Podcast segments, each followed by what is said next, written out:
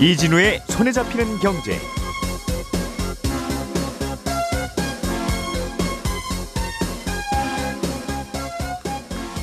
안녕하십니까 이진우입니다. 자 이제 곧 10월인데요. 10월과 11월 두 달 동안 신용카드와 체크카드를 평소보다 조금 더 많이 사용하면 최대 월 10만 원까지 나라에서 돌려주는 카드 캐시백이 시행됩니다. 올해 4월부터 6월 사이에 신용카드와 체크카드 사용 실적이 있는 우리나라 성인은 모두 신청할 수 있는데 구체적으로 어떻게 받을 수 있는지 내용을 좀 들여다보면 이게 꽤 복잡합니다. 그래서 오늘은 이 내용을 최대한 쉽고 자세하게 전해드리겠습니다. 요즘 영국에서는 주유소에 가도 기름이 없는 이른바 주유소 대란이 벌어지고 있습니다. 이 내용도 살펴보겠고요. 한 청취자께서 주식시장에 상장된 공모 리츠에 투자를 하고 있는데 공모 리츠에 투자하면 분리 과세 혜택을 받을 수 있다고 하더라. 이게 정확히 어떤 혜택인지 좀 설명을 해달라는 질문을 보내주셔서 저희도 좀 궁금해서 알아봤습니다. 9월 28일 화요일 손에 잡힌 경제 광고 듣고 시작하겠습니다. 우리가 알던 사실 그 너머를 날카롭게 들여다봅니다. 평일 아침 7시 5분 김종배의 시선 집중.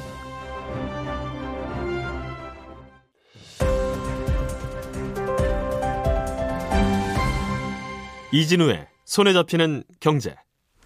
네, 경제 뉴스들 그냥 이해하기에는 조금 어려운데 누가 좀 설명을 해주면 참 좋겠다 싶은 경우들이 꽤 있죠. 손에 잡히는 경제가 바로 그 솔루션입니다. 고란 경제 전문 기자, 손에 잡히는 경제 박세훈 작가 그리고 행복자산관리연구소 김현우 소장 세 분과 함께합니다. 어서 오세요. 네, 안녕하세요. 고란 기자님이 준비해 오신 이 소식이 많은 분들의 관심을 끄는 10월, 11월 이 두 달 동안 체크카드나 신용카드를 평소보다 조금 더 많이 쓰면 그러니까 쉽게 얘기하면 부가세 환급해 주겠다는 것 같아요. 10% 예, 10%를 깎 나라에서 깎아 줍니다라는 거니까.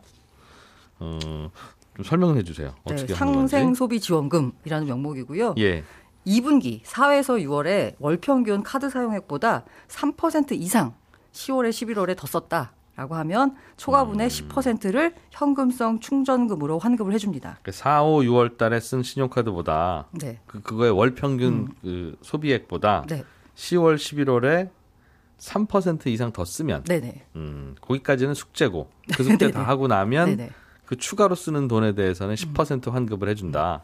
예. 3%는 어디서 나왔냐 하면요. 그냥 원래 카드 사용액이 연말에 갈수록 늘어난대요. 그 예. 자연 증가분. 음. 그걸 또 알뜰하게 빼고 또 거기서 이제 3%를 넘어선 금액의 10%를 음. 해주는 건데 예를 예. 들어서 예. 월 평균 제가 2분기에 100만 원 썼어요. 그럼 10월에 카드를 153만 원 썼다라고 예. 하면 그 50만 원이 인정되는 거잖아요. 3만 원 더 쓴건 네. 그냥 이건 숙제니까 네네. 가을에 음. 살찌듯이 신용카드도 이 정도는 더 쓰는 거고 50만 원에 10% 5만 원을 5만 돌려받을 수 있습니다. 예. 사전에 제가 카드를 지정할 수 있거든요. 거기 카드사의 카드로 지급이 되고요. 예. 그래서 어 근데 내가 지정한 카드로만 써야 되나는 아니고요. 거기로는 지급을 받는 거지 포인트를 그냥 음. 내가 내 명의로 된 카드는 다 해당이 됩니다. 예. 내가 사용한 거요. 다 더한다 이거죠. 네네. 예. 두 달간 최대 20만 원이고요. 그다음에 카드 결제 시 우선 차감하는 방식으로 캐시백을 쓸 수 있고요. 음. 유효 기간이 2022년 6월 30일까지입니다. 예. 안 쓰면 소멸됩니다. 내년 상반기까지는 네. 써야 된다 이 포인트를. 만 19세 이상 성인 2002년 12월 31일 이전 출생자는 다 해당이 되고요. 예. 그 외국인도 외국인 등록번호 보유하고 있고 본인의 신용 어, 본인 명의의 신용 체크카드 있으면 신청 가능합니다. 음. 이게 뭐 소비 증진 목적이기 때문에 네. 굳이 외국인을 배제할 이유가 없다라는 겁니다. 예. 그런데 이게 어디서나 다 써도 다 인정되는 게 아니라면서요? 네. 어떻게 달라요? 이게 상생국민지원금을 보면 사실 약간 좀 사용처가 좀 제한이 많거든요. 음. 그거에 비해서는 사용처가 좀 넓습니다. 음. 예. 네. 그 일부 업종을 제외하고 모두 다 인정되는 네거티브 시스템으로 운영한다라는 건데요. 예. 여기 여기는 안 돼. 빼고 나머지는 그냥 괜찮다라고 생각하시면 되는데 음흠. 어디가 안 되냐 보면 크게 제가 보니까 한 두 가지로 분류할 수 있을 것 같아요. 예. 하나는 온라인이건 오프라인이건 크다 싶으면 뺍니다. 음. 네. 예를 들어서 오프라인 같은 경우에는 내가 쓴 돈이 큰 회사 도와주는 것 같으면 네, 그건 네. 빼는 거예요. 네, 맞아요. 예를 들어서 대형마트, 백화점, 대, 아. 예, 여기서는 빼는 거예요. 예. 그리고 온라인도 대형 종합 온라인몰, 예를 들면 쿠팡, 음. 11번가, 옥션, 음. 여기도 약간 크다 느낌이잖아요. 음. 여기서 사면 안 됩니다. 어디까지가 좀 애매해요. 얘- 얘는 좀 크고 있긴 한데 크지는 않은 뭐 이런 경우 있죠. 그래서 약간 말이 나오고 있는데 어쨌든 대형 온라인 쇼핑몰, 아, 대형 종합 온라인 몰이라고 이제 정의된 데가 한 11, 10군데 정도가 있대요. 예. 여기는 이제 빼고 나머지 온라인 몰은 가능합니다. 한번 쭉 어디, 어디가. 되냐면 예. 쿠팡, 예. G마켓, 옥션 11번가, SSG, 롯데몰 등은 이제 제외하는 거고요. 등. 예. 음. 그리고 그 두 번째가 네. 이 먹고 사는데 꼭 필요한 업종 아니면 빼는 경향이 있습니다. 예를 들면 오락실, 룸사롱, 단란주점. 음. 딱 봐도 약간 어, 굳이 뭐 필요할까 싶은 곳이죠. 이 유흥업종과 실외 골프장은 제외합니다. 실내 골프장 괜찮고 네네 실외에는 안 돼요. 실내 골프장보다는 오락실이 더 나빠요? 아 네.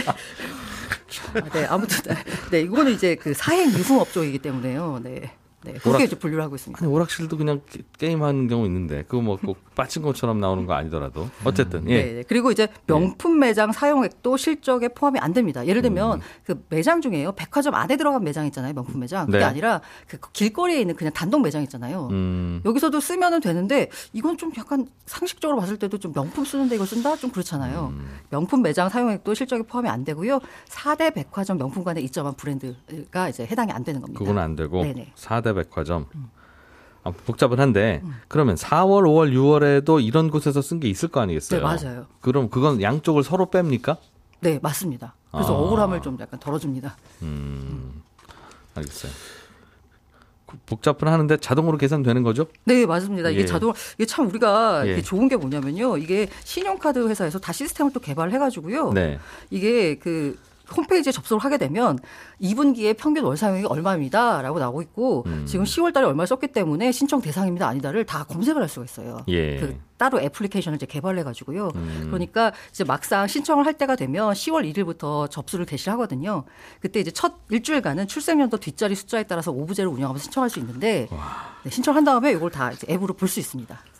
이거 많이 알려져서 그렇지 전 세계에 알려주면 되게 신기할 거예요. 다른 나라에서는 와 진짜 최첨단 코리아다 뭘 빼고 넣고도 있고 음 알겠어요. 아, 궁금한 게요. 예. 그 가족 카드 물어보시는 분들이 좀 있으신 것 같은데 음, 음. 이 가족 카드는 본인 회원 네. 있잖아요. 자기 명의가 된그 예. 사람만 이제 실적에 포함이 됩니다.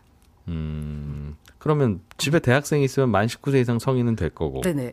뭐 개인 카드가 있을 수도 있죠. 네네. 뭐 어머니나 아버지 카드 쓰는 대학생들도 있을 수 있고 그 경우에는 본인 이름으로 된 카드로 아무튼 정산한다는 네네 거죠. 맞습니다. 음, 그렇게 해서 기왕이면 하나 만들어 놓으면 좋겠어요. 잘하면 10만 원 그냥 쓸 수 있으니까. 근데 100만 원을 넣치를 넘게 써야 10만 원이 되는 거죠. 10% 아, 그러니까 환급이 2분기 되는 사용액. 거니까. 2분기 사용액이 별로 없는 분은 음. 아예 만들어서 이번 기회에 아, 이런 게 만든다고요? 대상이 2분, 2분 기 사용 실적이 있어야, 있어야 됩니다. 있어야 돼요. 네. 네. 아 그것도 네. 있군요 또. 네네. 음. 알겠습니다. 이 어디는 되고 어디는 안 되는 게 뭐 소비자 입장에서는 아유 그럼 뭐 되는 데서 하지 뭐 이렇게 하면 되는데 네. 여기 장사하는 분들 입장에서는 예를 들면 뭐 롯데몰은 안 되는데 뭐 마켓컬리는 되고 그러면 그 양쪽 두 회사는 치열한 경쟁이잖아요 지금. 네. 그러면 야 이거 왜 우리 우리를 빼요? 뭐 이럴 수 있을 것 같은데. 이게 제가 크다 싶으면이라고 했잖아요. 음. 네. 그러면 야 마켓컬리 큰 거 아니야? 라고 생각할 수 있잖아요. 근데 마켓컬리는 식품만 팔잖아요. 예. 야 야놀자도 클지 않아? 근데 야놀자는 기업- 숙박이잖아요. 기업 가치는 뭐 시- 호텔 신라보다 크다면서요. 네. 예. 근데 여기는 이제 전문몰이기 때문에 여기서 써도 괜찮습니다. 인정됩니다. 여기는. 뭐 따지기 시작하면 끝도 없으니까 그렇긴 한데 이걸 왜 어떻게 자의적으로 결정하는지 모르겠어요. 크다 싶으면 크고 어쨌든 알겠습니다. 음. 외우는 수밖에 없죠. 뭐 알아서 정리해 줄 테니까. 다른 논란은 좀 없습니까? 이게 아까 말씀드린 그 온라인몰이요. 음. 이게 오히려 코로나 19 때문에 더 늘었거든요, 매출액이. 예. 근데 제가 아까 말씀드린 된다라고 했잖아요. 음. 예를 들면은 배민도 돼요. 그러면 여기는 오히려 더 매출이 늘었는데 네. 이게 과연 이 코로나 19 때문에 피해를 본 업종에 대해서 도와주는 게 맞냐 소상공인을 음, 음. 취지에 어긋난다라는 얘기가 나오고 있습니다. 게다가 지금 현재 지금 신규 확진자 3천 명 넘었잖아요. 예. 이런 식으로 소비를 진작하는 게 맞냐라는 또 얘기가 나오고 있어서 기재부 입장은 음. 그래서 우리가 온라인도 넣었다라는 거거든요. 근데 이렇게 되면 온라인을 넣게 되면 이 오프라인으로 피해를 봤던 상인들 도와준다는 원래 취지는 또 어긋나게 되는 거잖아요. 온라인에 넣는데 이렇게 큰데 다 빼면 어디 가서 사지? 하면 네이버 쇼핑만 돈 벌 것 같아요. 거기는 소상공인들 많이 모여 있는 거니까. 그렇지 않습니까? 그 네이버 쇼핑 같은 경우에도 만약에 예. 그 네이버가 자체적으로 하는 게 아니라 예. 입점만 없애졌잖아요. 대부분 입점이죠. 그 모델은. 예. 그 그분들은 자기 이름으로 이렇게 매출이 발생하는 거잖아요. 그러니까요. 자기 회사 그 명의로 음. 됩니다. 그건 되고. 예, 예. 쿠팡은 안 되고. 쿠팡 쿠팡으로 찍히잖아요. 어, 매출. 쿠팡도 입점하는 상인들도 있을 텐데 아무튼 뭐. 뭐 고, 생해서 잘 나눈 거는 이해가 되는데 이렇게 이렇게 하는 게 얼마나 효과가 더 있을지는 잘 모르겠어요. 예, 김현우 소장님은 아까부터 계속 네. 갸웃갸웃하고 계신데 이게 소비 진작을 위한 거라고 하는데 10%를 받기 위해서 소비를 과연 더 할 것이냐 음. 개인마다 성향은 다르겠지만 저는 그런 성향은 아니거든요.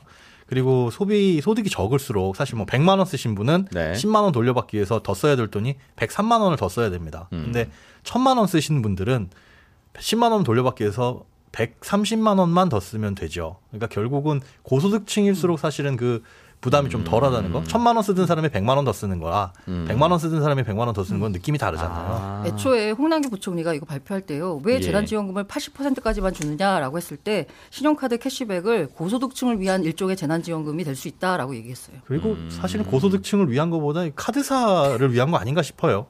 제 생, 개인적인 생각이지만 음. 제일 좋은 건 이 중에서 카드사가 아닐까 싶습니다. 가끔 카드사도 위에 줘야지. 예. 카드사 다 입장에서는 또 이렇게 얘기해요. 이거 아까 제가 다 개발한다 그랬잖아요. 뭐 요거 우리가 개발하는데 다 돈 들어간다. 우리도 뭐 아, 이렇게 네. 버는 거 없다라고 주장하고 그렇겠네요. 있습니다. 참. 뭘 안 하면 안 한다고 뭐라 그러고 뭘 하면 또뭐 이렇게 복잡하다요.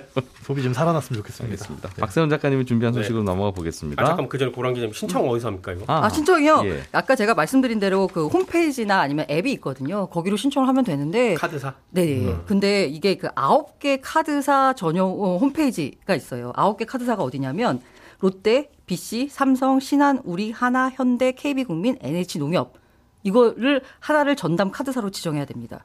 BC 카드 같은 경우에는 이제 제휴은행이 여러 데 있거든요. 예. 여기는 이제 BC 카드로 이제 신청하시면 되고요. 음. 그리고 다 해요. 뭐 빠지는 카드 없잖아요. 아 근데 예를 들어서요 예. 뭐그 이제 BC 카드를 제휴한 금융투자업자 예를 교보증권 뭐 미래에셋증권 이런 것들 있잖아요 네. 아니면 카카오뱅크 K뱅크 토스뱅크 카드 보유자는 아홉 개 카드사 중 하나를 카드를 신규로 발급받아야 됩니다 음. 그렇게 해야 네네. 그걸 대표 받을 수 카드로 있습니다. 선정해야 받을 네네네. 수 있고 네 좀 복잡하군요. 음.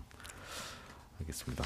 캐시백은 포인트로 주, 주면 그. 쓸 때는 자동으로 쓸 수 있어요. 포인트가 먼저 차감되는 구조입니다 아 자동으로 네. 내가 긁으면 이거 포인트 쓰는 거예요라고 굳이 얘기 안 해도 네네 맞습니다 음, 그건 편리하네요. 박 작가님, 네, 영국에서 주유소 대란이 일어나고 있다고. 그렇습니다. 주유소에 가도 기름이 없다. 그렇습니다. 실제로 그런가 싶어 가지고 영국에 있는 통신원에게 직접 취재를 좀 했는데 친구. 통신원이 한 명 있습니다. 아는 분 영국에. 아, 예, 예, 지인. 그렇습니다. 예. 일주일 전부터 기름 부족하다는 얘기들이 나오기 시작했고요. 아. 지난 주말부터 어제까지는 정말 말 그대로 난리였다고 합니다. 예. 영국의 주유소가 대략 한 8천 개 정도 있는데 여기서 주유소 장사 크게 하는 곳이 브리티시 페트롤리엄이라는 회사거든요. 한 1,200개 정도 주유소 운영하는 곳인데 최근에 400개 정도가 개점 휴업 상태고 네. 영국 석유 소매상 협회도 어제 자기네 회원사 주유소 5,500개 중에 3분의 2 이상이 주유소에서 연료가 고갈됐다. 나머지도 곧 소진될 것 같다. 라고 영국 언론하고 인터뷰를 했습니다. 예. 이유가 뭔가 하고 봤더니 주유소에 진짜 기름이 없어서 그렇다는 거예요. 음. 주유소에 왜 기름이 없는가라고 살펴봤더니 주유소에서 기름 팔려면 어딘가에서 기름 실어 와야 되잖아요. 네. 근데 주유소로 기름 날라다 줄 트럭 운전사가 없습니다, 지금. 음. 영국에서는 이 일을 주로 외국인들, 특히 이제 동유럽계 외국인들이 맡아서 하고 있는데 네. 원래도 트럭 운전사가 부족하다는 평가가 많았는데 트럭 운전하던 외국인 노동자들이 코로나19로 영국이 봉쇄령 내리니까 자기 나라로 대거 돌아갔거든요. 그래서 기존 인력이 많이 이탈했다는 게 첫 번째 이유고요. 예. 그러면 새로 인력을 뽑으면 될 텐데 음. 영국이 브렉시트 했잖아요. 나 이제 유럽 연합 아닙니다라고 하는 바람에 음. 그 유럽 연합 안에 있을 때는 다른 나라 노동자들이 영국으로 와서 일하는 게 어, 그렇게 어려운 일은 아니었는데 음. 지금 영국에서 일하려면 이런저런 절차나 과정이 까다롭다 보니까 네. 신규 외국인 노동자가 영국으로 유입이 잘 안 됩니다. 음. 그래서 운전자가 부족하다는 게 두 번째 이유고 세 번째 이유는 기름 싣고 달리는 트럭이 대형이잖아요. 네. 근데 이런 대형 트럭 운전하려면 대형 트럭 운전면허 따야 되는데 코로나19 때문에 운전면허 발급하고 관련 업무가 잘 안 됩니다. 음. 봉쇄령이 몇 번 떨어지다 보니까 예. 운전면허 시험이 여러 번 취소가 됐었어요. 그러다 보니까 일하고 싶어도 면허가 없어서 못하는 경우도 꽤 많습니다. 예. 근데 이렇게 또 트럭 운전사가 모자라서 주유소 기름 공급 잘 안 된다 라는 보도가 나오니까 옛날 우리 마스크처럼. 그렇습니다. 음. 차 타고 다니는 사람들 입장에서는 불안할 거 아니겠어요. 언제 어떻게 기름 못 사게 될지 모르니까. 주유소 보일 때마다 쟁여두겠죠. 네, 그래서 미리미리 사려는 수요가 또 몰리다 보니까 그나마 남아있던 기름도 빨리 소진이 된 일종의 예. 패닉 바잉 현상까지 일어나고 있는 겁니다. 아, 트럭 운전사가 모자라서. 그렇습니다. 그럼 트럭 운전사는 기름만 날리는 분들이 아니라 네. 그 나라 물류가 다 그분들 손에서 왔다 갔다 하니까 그렇죠. 기름만 모자라는 게 아닌 것 같은데요. 식료품 배달이 안 되니까요. 네. 슈퍼마켓 매대도 지금 텅텅 비었다고 합니다. 허. 일단 여기도 마찬가지로 트럭 운전하는 사람도 없어서 그런데 음. 식료품 생산 자체도 잘 안 되고 있대요. 예. 마찬가지로 외국인 노동자들이 영국을 많이 떠나는 바람에 농장도 일손이 부족한 상황이라서 아. 식료품 생산도 안 되고 생산된 것도 유통이 잘 안 되고 그런 상황입니다. 이게 우리나라도 외국인 근로자들이 없으면 안 돌아가는 업종들 있잖아요. 네. 그 요즘 작년부터 난리라던데 특히 이제 농사하는 어, 분들은 맞아요, 네. 맞아요. 음. 사실 농번 농사라는 게 원래 1년 내내 똑같은 일손이 필요로 하는 게 아니라 네. 잠깐 바짝 사람 많이 필요하다가 또그또 그런 쉬고. 이- 이- 음. 부분이 있어서 잠깐 바짝 사람 많이 필요할 때는 외국인 근로자들이 도와줄 수밖에 없고 네. 그래서 매년 봄쯤 되면 외국인 근로자 수천 명이 한꺼번에 입국을 해서 우리나라 아하. 남쪽으로부터 남쪽에서 쭉 올라오면서 이제 이집저집 일손 도와주고 이제 그 그 해에 이제 돈 벌어 가시는 음. 네. 그런 그룹이 있었는데 못 들어왔다고 코로나 때문에 비슷한 일이 영국에서는 주유소부터 벌어지고 있네요. 식료품도 그렇고요. 그래서 일단 존슨 총리가 예. 연말까지 한만 음. 명 정도 임시 비자 발급해가지고 어떻게든 인력난 해결해 보겠다고 하는데 어제 보도 나온 거 보니까 지금 부족한 트럭 운전사가 한 10만 명 정도 된다 그러더라고요. 와. 그러니까 지금 턱없이 부족한 숫자고 예. 어제 통화한 분 얘기로는 사실 이 사태가 오래전부터 예견이 됐던 거다 이렇게 얘기를 하시더라고요. 그왜 그러냐고 물었더니 영국의 작년에 브렉시트 한 다음에 점수 기반의 이민제도라는 걸 발표했는데 예. 요건 사실상 저숙련 노동자들이 이민 허용하지 않겠다라는 게 주요 골자라서 원래 영국이 브렉시트 한 가장 큰 이유 딱 하나만 골라 그러면 그거죠. 위민자들하고 같이 얽혀 살고 싶지 네. 않아요라는 국민 여론 때문이었잖아요. 그렇습니다. 예. 근데 또 그 이런 이민자들이 담당하고 있는 노동력이 있잖아요. 음. 그런 분야들이 있는데 그 분야에서 인력난이 심해질 거라는 예. 지적이 영국 내에서 계속 나왔었고 그게 지금 실제로 벌어졌다 이런 얘기를 해서 그래서 일당이 많이 뛰었을 것 같기는 한데 그랬는지는 잘 모르겠네요. 네. 영국에서도 음. 김현우 소장님, 네. 저희 청취자분의 한 주, 어, 청취자분 중에 한 분께서 네. 어, 송현석 씨께서 질문 주셨네요. 리츠에 투자하면 분리과세가 되어서 좋다는 건데 네. 리츠는 뭐 약간 알 것 같고 네. 분리과세는 뭔지 잘 모르겠습니다 하는 어, 질문인 것 같습니다. 예. 리츠는 이제 부동산 공동구매죠. 그걸 예. 이제 주식의 지분 형태로 쪼개가지고 갖고 있으면 나오는 임대료를 배당으로 주거나 뭐 매각 차익이 생기면 이것도 뭐 배당으로 지급도 합니다. 음. 그런데 작년 3월부터 정부가 공모리츠 시장을 활성화한다 해서 여기에 이제 세금 혜택을 주기 시작했어요. 예. 그러니까 일반적으로 우리가 주식을 갖고 있을 때 배당이 나오면 이 배당에 대해서는 세금을 15.4% 그러니까 네. 100만 원 배당금 받으면 거기서 15만 4천 원은 떼고 받습니다. 예. 음, 그린- 그런데 어, 이게 만약에 연간 2천만 원을 넘어가게 되면 다른 소득과 합산해서 종합과세 대상도 되고요. 음. 예, 그런데 상장 리츠라든가 리츠형 ETF 또 부동산 펀드 뭐 이런 거에 대해서는 세금을 좀 깎아주겠다라는 거예요. 15.4%가 음. 아니라 9.9% 거의 10%만 떼고 이 배당금도 아무리 많아도 다른 소득과 합산하는 종합과세는 안 하겠다. 네. 금융소득 종합과세 대상에서 배제하겠다라는 건데 이거 리츠 사서 배당 받았는데 50만 원 받았네요, 100만 원 받았네요 하는 분하고는 아무 관계가 없는 소식이고. 아, 그렇지는 않아요. 왜냐하면 50만 원 받았네요, 100만 원 받았네요 하시는 분들도 원래대로라고 한다면 15.4% 세금을 낼 텐데 네. 요걸 신청하게 되면 9.9%만 내면 되니까 한 음. 5% 포인트 조금 넘게 세금을 아낄 수는 있다는 거죠. 그리고 하지만 합산도 다른 소득하고 합산해서 무거운 세율을 물리는 금융소득 종합과세도 안 하니까. 예, 안 합니다. 음. 그런데 요게 올해 12월 31일까지 신청분에 한해서 3년 동안만 제공이 됩니다. 이제 막차를 탈 때가 온 거죠. 그러면 이미 리츠를 투자하고 계신 분들도 꽤 있으실 텐데. 네, 그렇죠. 이분들도 별도로 신청을 해야 깎아줍니까? 예, 이건 신청을 하셔야지만 깎아줍니다. 왜요? 나는 음. 세금 깎아주는 거 싫습니다 하는 분들이 있을 리가 없는데. 네, 없는데 이게 제약이 있기 때문이에요.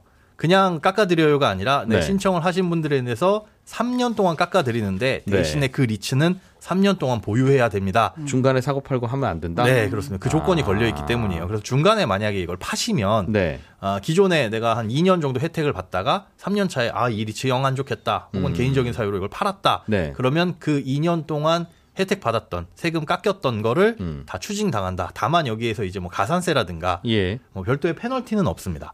음, 페널티는 없지만 그냥 원래대로 돌아가는 거죠. 원래 세율로 다 돌아가는 네. 것이다. 하지만 요 돈에 대해서는 뭐 일부도 안 되고 어, 담보대출도 안 되거든요. 네. 그러다 보니까 돈이 묶일 수 있다라는 단점도 있기 때문에 음. 어, 그 부분에 대해서는 나는 장기 투자할 거야 라신, 라고 하시는 분들만 예. 요거를 신청을 하시는 게 좋겠죠.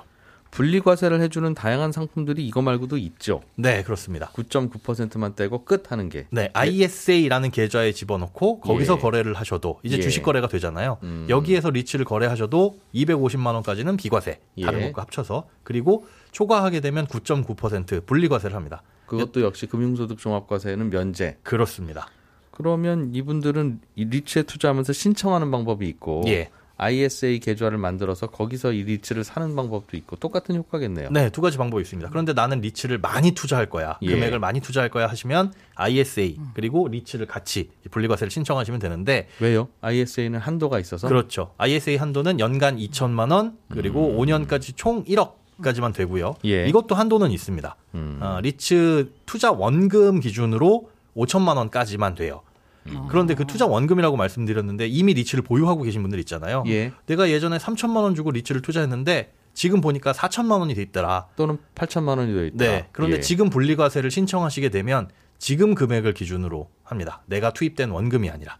음, 하여튼 지금의 잔액 네. 혹은 새로 했으면 지금 새로 시작한 그 금액 그렇습니다. 그래서 이 지금 5천만 원 안 넘으면 된다고요. 맞습니다. 예. 지금 매수하는 금액도 5천만 원까지만 이제 포함이 되는 거고 예. 다만 이 신청이 증권사마다 다 복잡해요. 그리고 하시는 분들이 거의 없기 때문에 음, 이게 증권사의 안내원 분들도 상담사 잘 모를 수 분들도 잘 거죠. 모르시는 분들이 계셔가지고 근데 여기 투자했다가 네. 신청해놓고 3년을 안 버티고 뭐 2년 반 혹은 뭐 잠시 후에 팔아버리면 네. 혜택 받은 거가 자동 추징됩니까? 아니면 이것도 제가 자진 자진해서 잘못했습니다 신고를 해야 돼요. 네, 걱정 안 하셔도 되는 게 자동 추징되는데 예. 다만 걱정을 하셔야 될 분들은 계세요.